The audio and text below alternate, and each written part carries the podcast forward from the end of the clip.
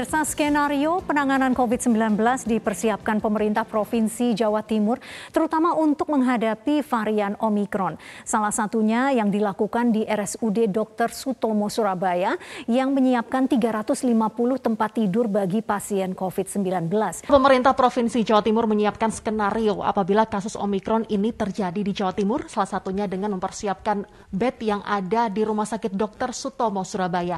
Untuk informasinya, di sebelah saya sudah ada di Dirut Rumah Sakit Dr. Sutomo Surabaya, Bapak atau Dr. Joni Wahyu Hadi. Baik, dokter, ini berkaitan dengan kasus Omikron yang dipersiap yang dipersiapkan uh, di Jawa Timur sendiri. Bagaimana untuk persiapan uh, yang dilakukan oleh Dr. Sutomo Surabaya?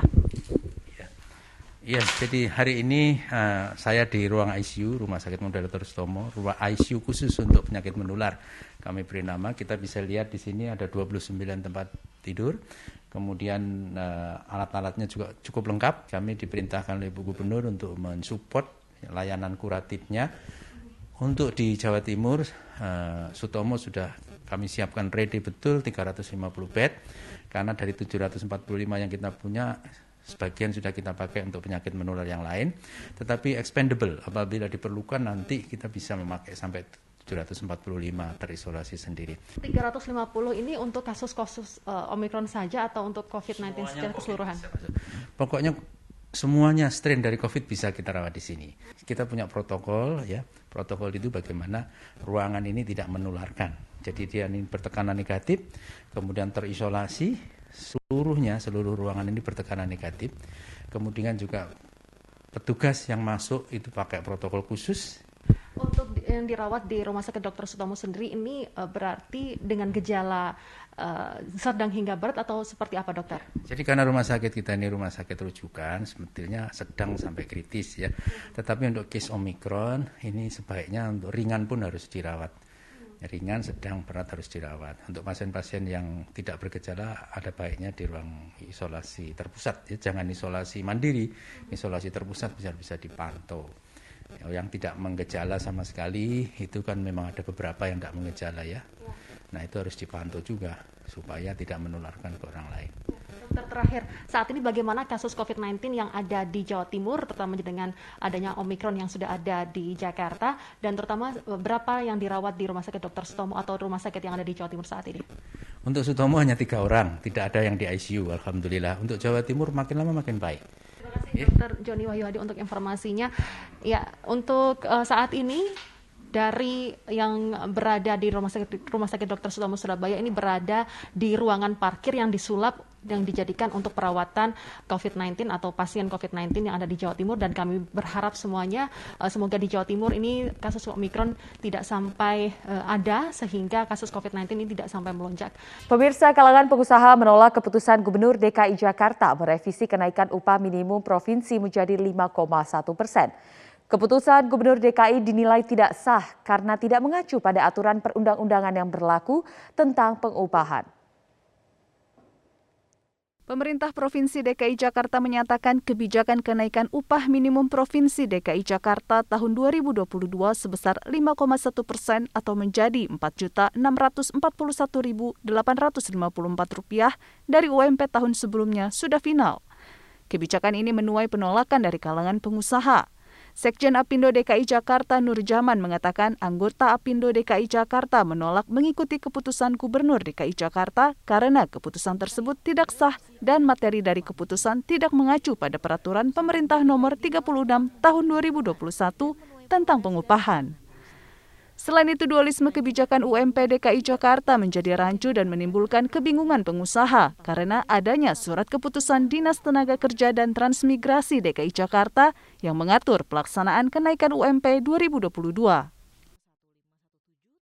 Apindo Kadin tetap tidak setuju dengan kondisi-kondisi ini, ya, dengan keluar tersebut.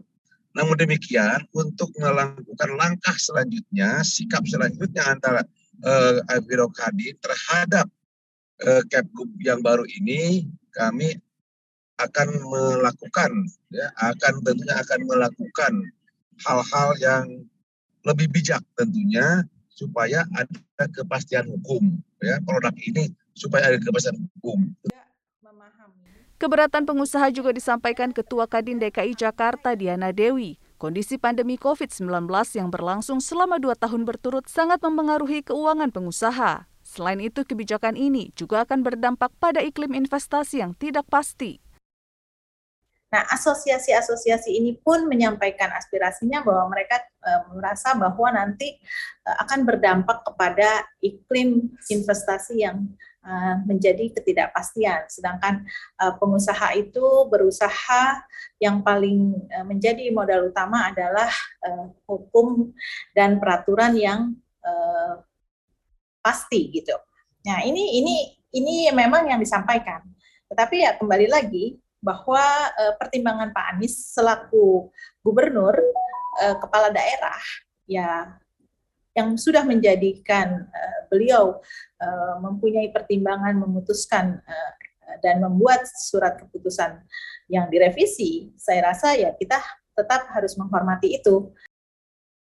Pemerintah Provinsi DKI Jakarta menerbitkan Surat Keputusan Gubernur DKI Jakarta nomor 1517 tentang UMP tahun 2022 dengan kenaikan 5,1 persen atau Rp4.641.854.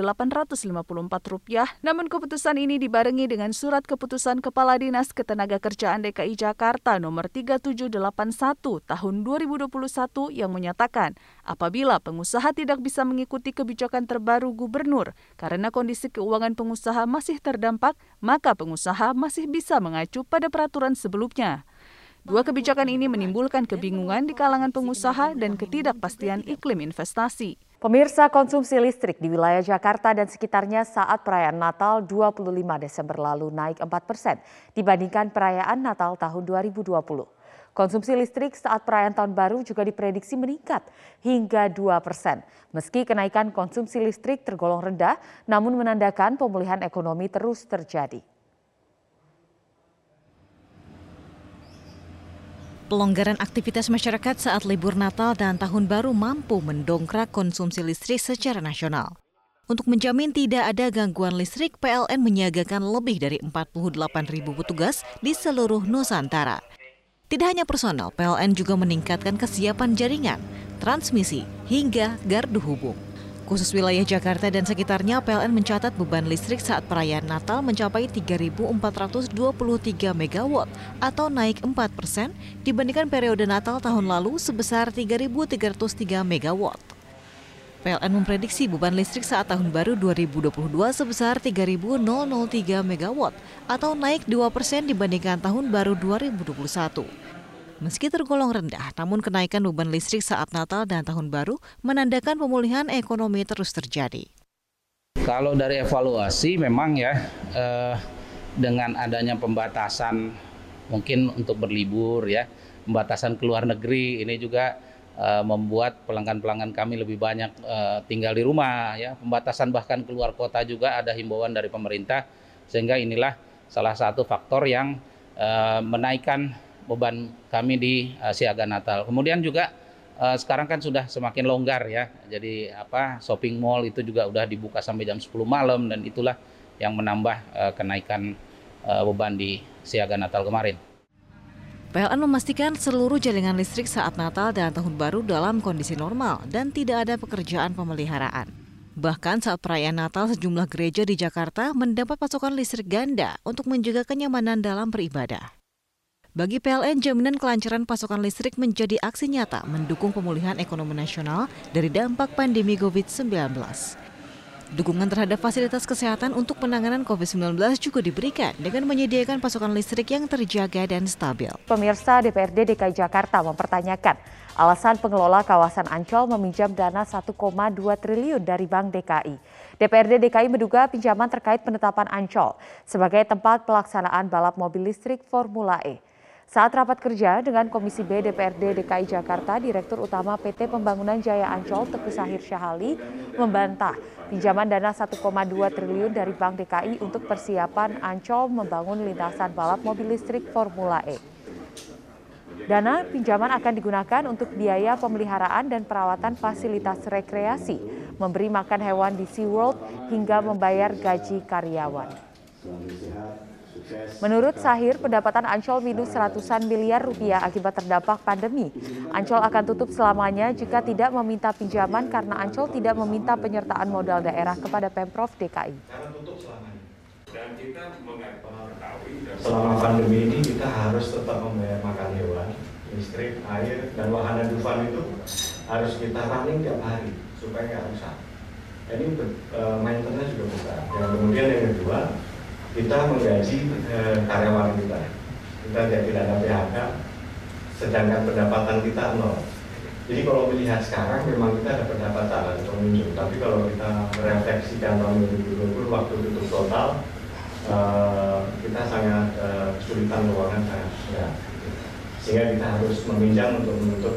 Kalau tidak, berarti hewan kita nggak bisa dikasih makan, siurnya tutup, eh, pompa-pompa nggak bisa kita bisa bayar listrik, kemudian Dufan juga akan rusak.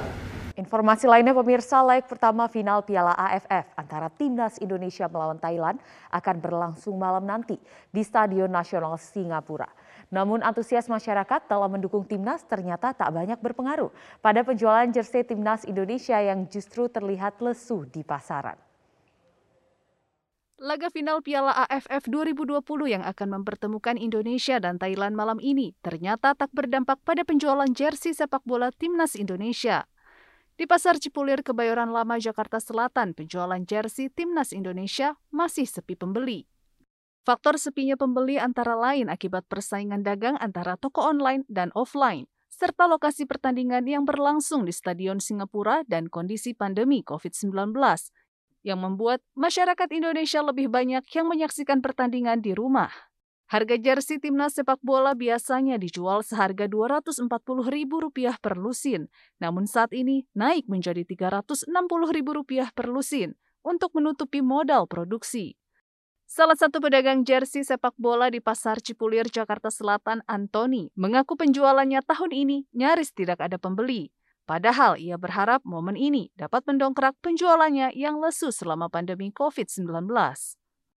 Penjualan jersey untuk AFF tahun ini jauh menurunnya Pak. Malah tidak ada sama sekali yang jadi. Itu kira-kira faktornya apa Pak? Faktor yang pertama mungkin mainnya di luar negeri Pak. Yang kedua pandemi. Yang ketiga mungkin bisa saja orang belanja pada online.